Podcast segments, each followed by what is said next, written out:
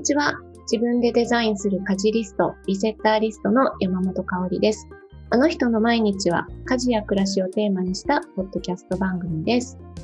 えーさて、えー今日は月1のレギュラーでお越しいただいている家事シェア研究家の三木智有さんがゲストに来ていただいています。三木さん、こんにちは。こんにちは。よろしくお願いします。はい、よろしくお願いします。えっ、と、8月ももう中旬お盆明けになるのかな？って感じだと思うんですけど、ね。ね。ううんん、ね、夏休みってどう、取られたりしました？そうなんですよ。あのーそうそう。子供って夏休みあるじゃないですうんか。うんうん。そう。あのーなんだけど、その親って休みないなと思って、うんうん、確かに。ね。そう。親も休みを取りたいと思って、でも子供と一緒にいるとなかなかこう休みが取れないなっていうふうに。思っていたので、あのそう娘をね、あのちょっと4泊5日ぐらいでですね、あのアートキャンプっていう、なんかこう、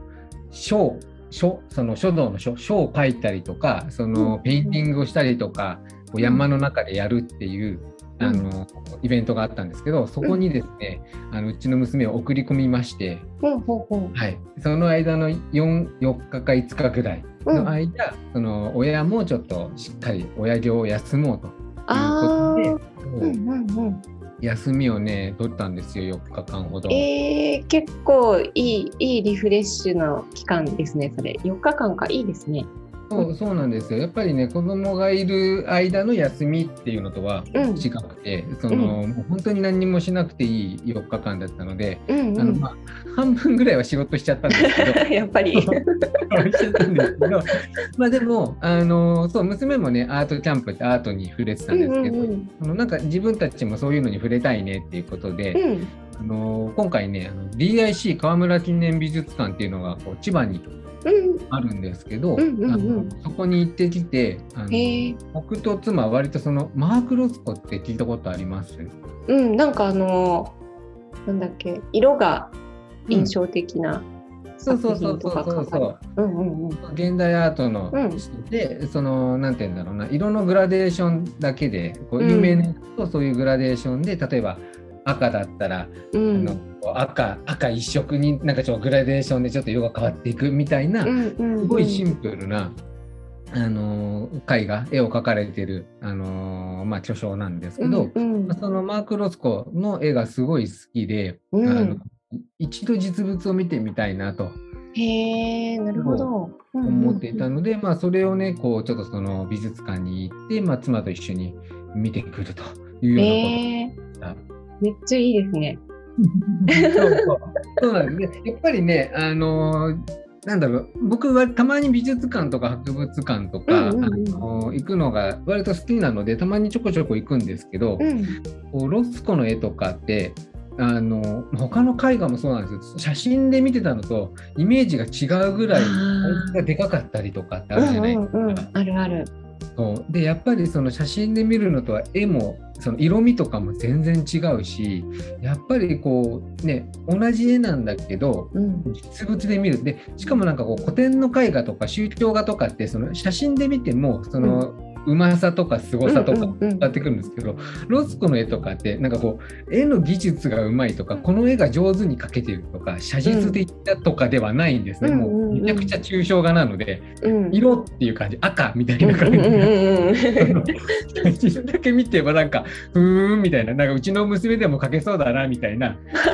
けうんうんうん。どただもうその圧倒的なでかさみたいなのを見た時になんだろうそのこのでかいキャンバスにうん。この細かなグラデーションでもう全部塗りつぶしていったんだとかって思うと、うん。若干の境地も感じるし、うん。ロスコの場合部屋中がロスコっていうようなもう空間をねその作っているんですけどそこにこう取り込まれていくその非現実感みたいなのうもんすごい良かったのででやっぱり娘と一緒にそこ行っても多分5秒で飽きるんですね。娘わかんないけどすごいのめり込むかもしれないけど5秒で飽きそうだなって思うとうんで時間を気にせずにこうゆっくりそういうのにうね、そのんことができる時間っていうのはやっぱこう親にもやっぱ必要だよなっていうのはちょっと思いました。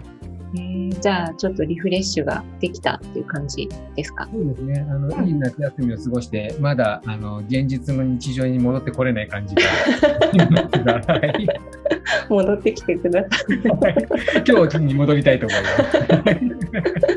ありがとうございます。はい、はい、そんなえっと夏休み明けのみきさんなんですけども、はい、えっとそう今日のねえっとテーマトークテーマ何にしようかなって考えてたんですが、夏休み前かな？に、えっと、ミキさんにもちょっと参加していただいた、あの、時間割の作り方っていう、えっと、ワークが、あの、ちょっとあって、それにちょっとね、あの、お誘いして参加していただいたんですけれども、はい、今日ちょっとその話が面白かったので、改めてちょっと掘り下げて話せたらいいなと思って、はい、トークテーマに選んでいます。はい。はい。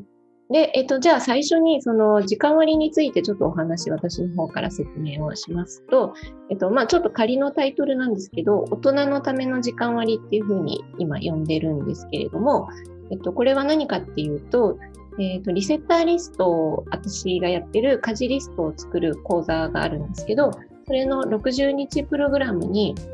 あの新たに組み込む新しく組み込むワークの一つなんですけど、えっと、特徴としてはあの家族と自分の行動をトラッキング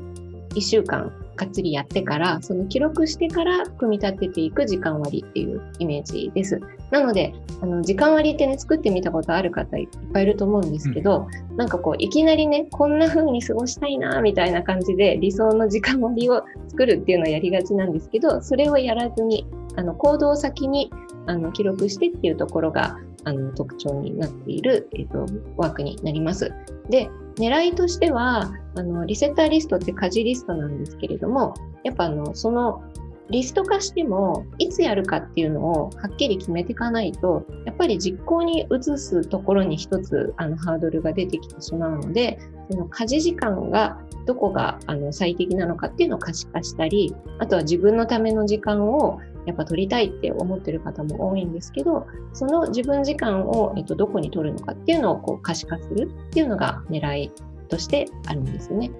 なので、そのワークを、えっと、同時にやりながら家事リストを作っていくよっていうのを、えっと、9月の中旬くらいからあの60日のプログラムが始まるので、その前にね、ちょっとモニターっていう形であの、はい、参加してくださる方っていうので、ちょっと呼びかけたところ、ミキさんが、はい、あのやってみてもいいって おっしゃってくれたので。手を挙げさせてもらいました。はい。なので、うん、はい、この間ね、それをあの夏休み前に、えっと、やっていただいたんですけれども、はい、っていうのが、あの、その、えっと、ワーク、時間割を作るワークの、えっと、お話なんですけれども、ミキさんが今回その話を聞いて、あの、あ、じゃあやってみようって思われた理由っていうのを改めてお聞きしてもいいですか？はい。えっと、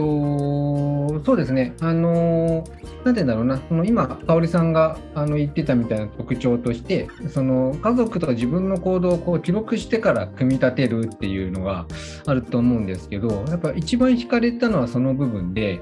なんて言うんだろうな、こう、日常的に僕、仕事の時間っていうのは、あの結構トラッキングしてるんですね。この時間で何やってる、この時間で何やってるっていうのは、だからある程度そこの部分は把握できてると。でも、その家族を踏まえたそのプライベートな時間ですよね。そこの部分ってあのある程度自分の中でパターン決まってるなと思いながらもちゃんとトラッキングしたことないなと。なんかこうごちゃごちゃってなっちゃってる時間とかって結構あるんじゃないのかなというのを思っていたので、あのこれはそういう意味ではそこのところを可視化するのにすごくいい機会だなと思ったので、こうプライベートまで含めたトラッキングを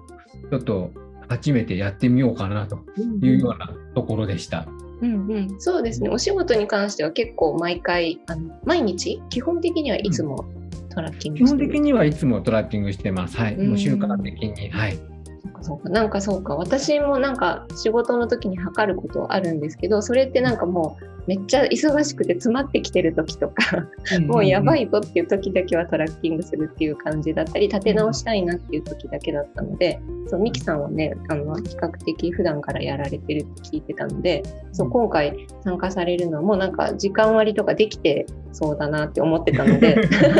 今回プライベートな部分でっていうところがちょっと面白いかもって思ってくださったってことですよね。そうですね。うんうんうんうんそうでもなんか今回ちょっと難しかったかなって思ったのが夏休み期間中、お子さんの夏休み期間中だったので、それはどうでした？大丈夫？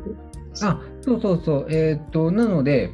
あのそういう意味ではこう娘がいない子供がいない普通の普段の日とは、えっと、やっぱり時間の使い方が全然違うなっていうのはあってそのなんていうのやっぱりこう僕が仕事をしてる隣に娘がいたりとかするので、あのそうすると,、えっと僕が仕事をしてる時に娘がなんかこれちょっと分かんないから教えてみたいなのとかがあるとそっちに時間を取られたりとか、うんうんとかするので これはどっちにトラッキングしようかしらみたいな。そうかそうか。うんうんうん。そうそうあったりとかはしたんですけどただあのこれすごい良かったのが、えー、と僕もそうやってトラッキングをしてたのであの娘と改めてちょっと娘も一日を過ごすための時間割を作ろうよみたいな感じで、うんあの一緒に始められたのでうん。なんかそれはすごい良かったですよね。夏休みだからこそできたところだったかなっていうのは思います。うん、なるほど。だから、あえて夏休みにやることで、親子でそれぞれの時間割を作っていくみたいなことにも使えるかもしれないそうですね。んそうですね、うんはい。で、なんかあの、まあ、実際時間割を作る前に、うん。その行動をね、ちょっとトラッキングしてくださいっていう課題というか、最初にそのステップがあるんですけど、うん。やってみて、まあ、結構ちょっと記録めんどくさいなって感じは あの仕事だとこうパソコンに向かってるからトラッキングしやすいんですけど、うん。プライベートってあちこち移動したりもするから、あのね、ついつい忘れちゃったとかあれこの1時間何だったっけ？みたいなことになりがちかなと思うんですけど、なんかやってみてどうどうでした？トラッキングの部分は。えっと、あのーなんだろうな、その自分がその生活をしていく中で、そのどの時間はずらさないようにしているんだなっていうのが、結構はっきり分かったっていうところは良かったなっていうところですね。で、トラッキング自体の難しさで言うと、あのーやっぱりその、なんだろう、プライベートとその仕事みたいなところが、やっぱその業務時間が終わってしまうと、あのこうミックスされてくるっていうところがあるので、なんかこう合間を見て仕事をしてるんだけど、プライベートの時間でもありみたいな、その時間っていうのが結構あるんだなっていうところは、あれだったので、そこの部分は、あのやっぱり最初こうトラッキングでちょっと悩んだ部分がある。その明確に白黒っていうのはなかなかつけられないとか、その今の時間俺何やってたっけ？みたいな。なんかなんかすごいこの10分20分でいろんなことやってたけどじゃあ何やってたんだっけ？みたいな。なんか例えばこうお風呂の準備もしたし娘のなんか英語も見たしなんかその間に自分の仕事のメールの返信もいくつかしたしみたいなのが20分ぐらいの間にドドドンって入ってきた時、うんこれはどこまで細かくトラッキングできるんだろうみたいな。うんうんうんうんっていうのがあってだからその仕事をする時って僕そのマルチタスクにならないようにうんそのその時間には1個のことしかやらないっていうのをなるべく意識してやってるんですね。でもそのプライベートの時間になるとシングルタスクなんて贅沢なことは言ってられないとういうか、んもう常にマルチタスクになってくるみたいなことがあの分かったっていうのがいやこれは面白かったですね。ああなるほど。そうか。だからやっぱり自分一人でコントロールできている分野とやっぱ多数でこうその物事を動かしていく時とではなかなかそれもねお子さんだったりとかうん。家族の単位だと大人だけのこうチームでやるようなことではなくてうん。家族単位でプライベートな動きっていうのはまあマルチタスクにななりますよねやっぱりね。そうそうそうそう、やっぱなってくるなっていうのはありますよね。なるほど。なんかミキさんの中でその固定されてた行動っていうかここが大体決まってるんだなって思った時間帯っていうのはなんかどういう行動の部分が割と固定化されてたなっていうのがありました？えっと、あのー一番ずらさない、うん。一番ずらさないのは、えっと、娘の就寝時間。うんですね。これはもうでもずーっとそうなんですけど、何があってもずらさないんだなっていうところははっきり、まあ、ここは意識的になんですけど、うんうんえっと決まっているというのがあって、だからそこからこう組み立っていく感じなんですよね、うん一日の時間っていうのが。なるほどあとはその起きる時間と、えーと、3食の食事の時間帯ですね。うんうん、で特にその普段だったら日中娘も誰もいないので割と適当に食べちゃったりとかするんですけど、うんうん、あの家族がいるとそのじゃあ12時ぐらいになったらもうみんなお腹が空くから、うんうん、あの自分が仕事が終わんないからといって1時とか2時にずらすわけにはいかないとかっていうのがあるし晩ご飯の時間とかっていうのもやっぱりそのじゃあ就寝時間から逆算してくるとうちはだいたい6時から7時の間ぐらいが夕飯の時間なんですけど、うんうん、あのその時間っていうのはやっぱりこうずらさないように自分の中の時間割っていうのを立ててる。だから6時ぐらいにご飯が作り終わって食べられるように仕事も調整して切り上げるし、うん、ご飯買い物行ったりする時間も組み立ててるしみたいな感じになってくるので、なんかこうそこの何て言うんだろうアンカー的な役割その食い的な役割のその時間っていうのがバチッと決まってるんだなっていうのは、あの分かった気がします。なるほど。そっかだからそれは今回のトラッキングはしてなくても、もうほぼほぼ固定で普段からそうなってるのに気づいたみたいな感じで。すかそうですね、そうですね。トラッキングしたことで、その今までもそれをそこの時間守ろうっていうのは当然あったので、うんうん、あの意識して守ってはいたんですけど、うん、自分が時間割とか何かを組み立てる時に、うん、そのどこが大事なポイントになってるのかっていうのがはっきり明確に分かったっていう。感じです。だからその何かその意思決定とか判断をするときに、うん、やっぱりそこはずらさないようにするんだよねっていうのが、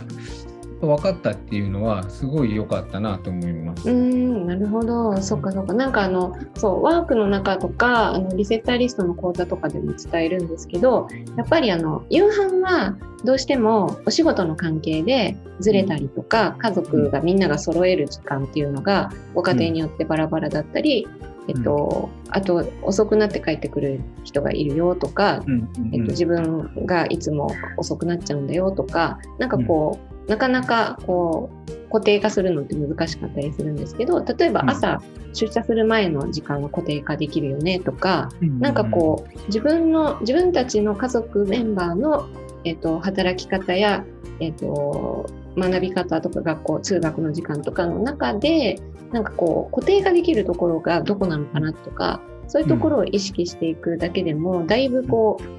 いつ何をやるかっていうのがなんか見えやすくやっぱなっていくのでそれに気づいてもらうっていう狙いがあるんですけど、ミキさんの場合はもうすでにできていたものが よりクリアになったっていう、うんうん、感じかなって思うんですけどなんかあの話あの聞かせていただいた中で平日版と休日版も作ったよみたいのがあったかなと思うんですけど、うん、やっぱ過ごし方って違いますか、はいあそうですね、うん、えっ、ー、とまあ、なので、えーと、さっき言ったみたいに例えば休日だったらお昼ご飯が、うん、あのー、その家族でなんか考えるお昼の時間があるよねとか、うんうん、あとは就寝時間が、えっと、うちの場合、まあ、娘の就寝時間なんですけど、えっと、休日の前日はちょっと夜更かししていいってなってるんです、いいですね、うん、そう。だから普段は9時にはもう絶対ベッドに行ってまあ、そこからこう本読んだりとかして、えー、と9時半ぐらいにはもう寝ちゃうみたいな感じなんですけど、えー、と休日の場合はそれが10時まで OK、10時からにベッドに行って10時半までに寝るみたいな、感じなんなんですけどなんかそういうふうにこう平日と休日でそのアンカーとなるものの時間が少し違ったりとか、うん、あと休日は妻はすげえ起きてこないっていうのがあったら。分かってたんですけど、改めて起きてこねえなっていうそういう人っていると思うんですよ。自分のパートナーが何時ぐらいに落ちてくるのかなみたいなこととか、だからそれもあらそのうちの場合はあの、うん、落ちてこない人はいない扱いされちゃうので、落ちてこない人の分の朝ごはんは作んないとか、いろいろ。そうそう放置放置プレイするっていうのがもう決まってるいいんですけど、なんかそこら辺とかもあの平日と休日でパターンが違うっていうのが分かる。うんうん割と時間の組み立てが気楽にできるようになるのかなっていう気がします、うんうんうん、そうですね。だから週末にどういうふうに自分が過ごしたいかっていうのは家族みんなで同じ価値観で動いてるわけではないので、うん、なんかそこら辺をうまくみんなのあのやりたいを尊重し合いながら組めたら一番いいなと思ってなので何て言うかこう家事とか自分のための時間をこううまく可視化して捻出するっていうところがすごい大事になってくる時に自分の理想だけでそれを実現しようとするのはやっぱりちょっと無理があって、結局なんかここでやろうと思ってるんだけどいつもできないんですよねみたいになっちゃうともったいないなって思ってなんかやっぱ家族みんなの流れが分かった上であここここのポイントが空いてるじゃんみたいなところを見つけていけるといいのかなっていうふうに思ってるんですよね。だから、なんかそのミキさんのその休日版のその朝の過ごし方とかもなんか家族によってあのパートナーさんとミキさんに違うとかっていうのもすごいなんかいいなって思うし、そう、なんかその時間の枠がその可視化されることっていうのがなんか意識できるようになったってミキさんがおっしゃってたのも、うん、すごいいいなと思って、はい、うん聞かせていただいて。なんかその今回時間割をやっていく中であのすごい思ったのはそのさっきアンカーが時間の中にあるって言ったんですけど、うん、なんかこうどうしてもその自分もそうなんですけど忙しくなってきたりとかそのバタバタし始めたりとか余裕がなくなってきたりとかするとその予定をその時間で調整しようとしちゃうことってあると思うんですよね。予定が終わんないから時間を延ばしてその予定を終わらせようみたいな風にえーと、していっちゃったりとかその時間を使って何かを調整しようとすることって、まあ、あるしどうしてもそうせざるを得ない時っていうのもあると思うんですけどもう日常的にそれをその全部時間で調整するっていうことばっかりやってるとやっぱりそのなんだろうなその思った通りな過ごし方はできないしその例えば寝る時間がどんどんどんどん遅くなっちゃってとかその悪循環になっていっちゃったりとかあのやりたいことも結局終わらなかったしみたいな感じに、えー、なっちゃうよなっていうのはすごく思ったのでだからその時間割とか作ってみるとこの枠の中で何やってるっていうのが明確になるのでその時間の枠の中でできることって何なんだろうなっていう仕事の時間なら仕事の時間のその何時までっていう間の中でできることをやっていくだったりとかその例えば僕だったらそのご飯食べた後のからそのお風呂に入るまでの時間その1時間とか1時間半ぐらいの時間で結構その自由な時間なので娘と何かをやったりとか仕事のちょっと残りをやったりとかテレビ見たりとかっていう風な感じの時間なんですけどそのそこに大事な案件持ってくるとやっぱ調整がしづらかったりとかするんですよね。うんうん、そういうところっていうのはもうあくまでも何て言うんだろうなこうアディショナルタイムじゃないですけど、ロースタイム的な感じで、うん、あのボーナスサービスボーナスの時間だからそこには大事なものを持ってこないとか、うん、その時間の枠が決まることで何が大事なことで大事なことをどの時間だったら終わらせられるのかっていうのを意識できるようになるっていうところが、うんで、うん、結構ねそれはすごい大事。寝かしつけの後に大事なことをやろうとしてる人ってやっぱりなんか結構多いような気がするんですけど、うん、でも起きられないっていうケースも多いじゃないですか、うんうんうん、そういうもんだと思うんですよその、難しいので。じゃあそれ以外の時間のどこに入れられるかなとか、うん、うん、っていうなんかこう自分ある意味では自分を信じないみたいなことってすごく大事かなっていうのは今回すごい思いました。確かにあのそうもうこのちょっと私も耳が痛い。やっぱね仕事に関してはつい時間で調整しがちなんですよね、うん、なんかあのまあだからオフィスで仕事されてる方と在宅で仕事リモートとかでされてる方ではまたちょっと時間の概念があの、違うっていうか、まあ、終わらないと会社出れないっていうのもすごい辛いと思うんだけど、うん、家でいつでもやろうと思えばできちゃうっていうところがなんかこう時間の感覚を狂わせるっていうか、うん、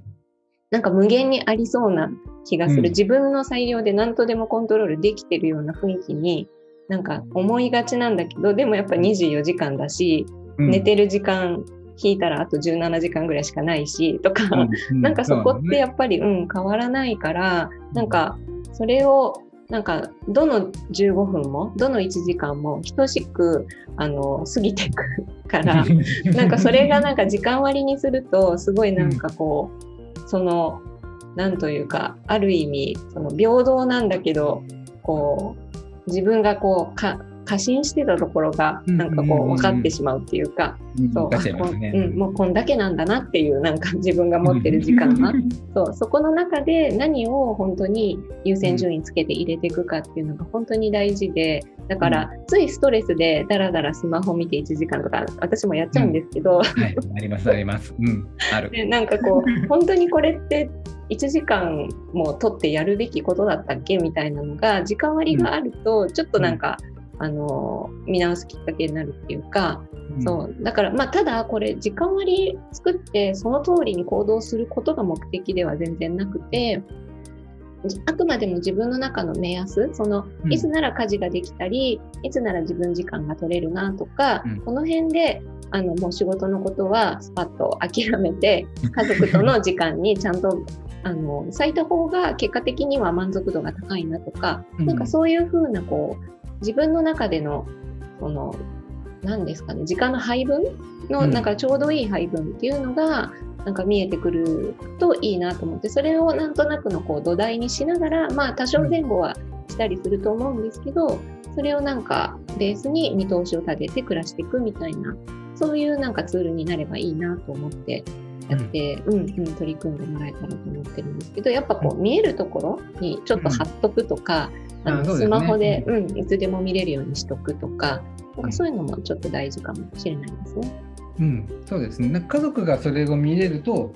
あのより分かりやすいというか、うんうん。うん、っていうのはあるなっていうのは思います。うん、うん、うん、そう。だからミキさんとそうこの間話しててそうかもって思ったのがトラッキングをねご夫婦で例えば一緒にやってみてでそれ持ち寄って一緒にあの共通の家にいる時間帯の時間割っていうかここでこれやっちゃおうとか、これここでこれやろうかっていうのが話し合えるとその家事シェアにもなんかすごい、あの、一歩前進できるような気がするのでそういうふうにも使えるかもですよね。うん、はい。ありがとうございます。そんな感じで、そう、時間割作りをね、ミキさんとえーと、夏休み前にやってみて、そして夏休みが終わって、また今日からっていうことなので、作った時間割をもとに またお仕事を頑張って、頑張っていきます。行きましょう、はい。ありがとうございます。はい、ありがとうございます。はい、というところで、ちょうど30分くらいの時間が経ちましたので、今日はここまでという感じなんですけど、最後に何かミキさんの方からお知らせがあればと思いますが、はい、どうでしょう？はい。えっと、僕の方はですね、今回は、あの、ただいま通信っていうニュースレターを、えー、やってるんですけど、あの、コンセプトがですね、公演中の情報を無料でということで、あの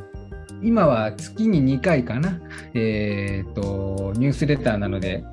登録してもらうと書いた記事がメールにも届くし、あのなんだろう、そのニュースレターのホームページからも見られるしっていうような、えー、まあ、メルマガみたいな、えもののやつがやっていますので、なんかこう部屋作りだったりとか家事シェアだったりとかということで僕がずっと講演でこういろんな人に話をしてきてる内容っていうのを改めてまとめ直して、えーそこで伝えていくというようなことをやっているので、あの無料なので、よかったらぜひ登録をしてもらえたら嬉しいなと思います。はい、ありがとうございます。これ、私も取ってあの登録して読んでいますけれども、本当にあのめちゃくちゃ勉強になるので、これをなんかね 読み返すだけでも、でなんかメルマガとかってこう届いてその時読んだり、その後で読もうと思ってどっか行っちゃったりとかってことがあったりすると思うんですけど、これサイトでねまとまってるので、そこで見れるっていうのがすごい便利だなと思って、なので何かこうミキさんの発信で学びたい方とかはなんか例えば30分とか時間どっかで作ってそれを全部バーって読んでいくとか うん、うん、メモ取りながらなんか落とし込んでいくとかっていう使い方もできるんじゃないかなって思ってるので、はい、はい、ぜひあの概要欄にリンクを貼っておきますので、はい、ぜひぜひチェックしてみてください。はい、お願いします。はい、お願いします。で、えっ、ー、と私の方からのお知らせとしては、えー、家事を見直すワンデーレッスンっていうのを8月の下旬と9月の上旬に、えーと、開催してする予定です。で、詳細は概要欄にこちらもリンクを貼っておきますので、えっ、ー、と、興味ある方はぜひ、あの、チェックしてみてください。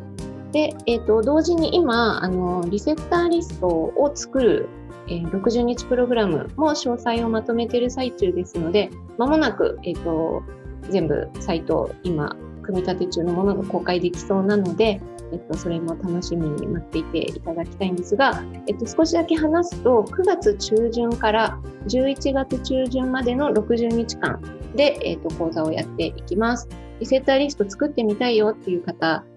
ぜひ、あの、ストレスフリーの家事習慣っていうのを身につけていただこうと思っていますので、全力でサポートしていきますので、よろしくお願いします。はい。ということで、以上になりますが、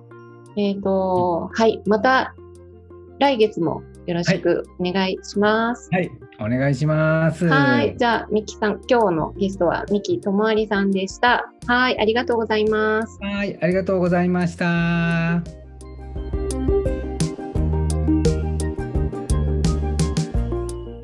今回のあの人の毎日はここまでとなります。概要欄にお便りフォームをご用意しています。感想、質問、トークテーマなど募集していますのでよろしくお願いします。それではまた次回お会いしましょう。山本香里がお届けしました。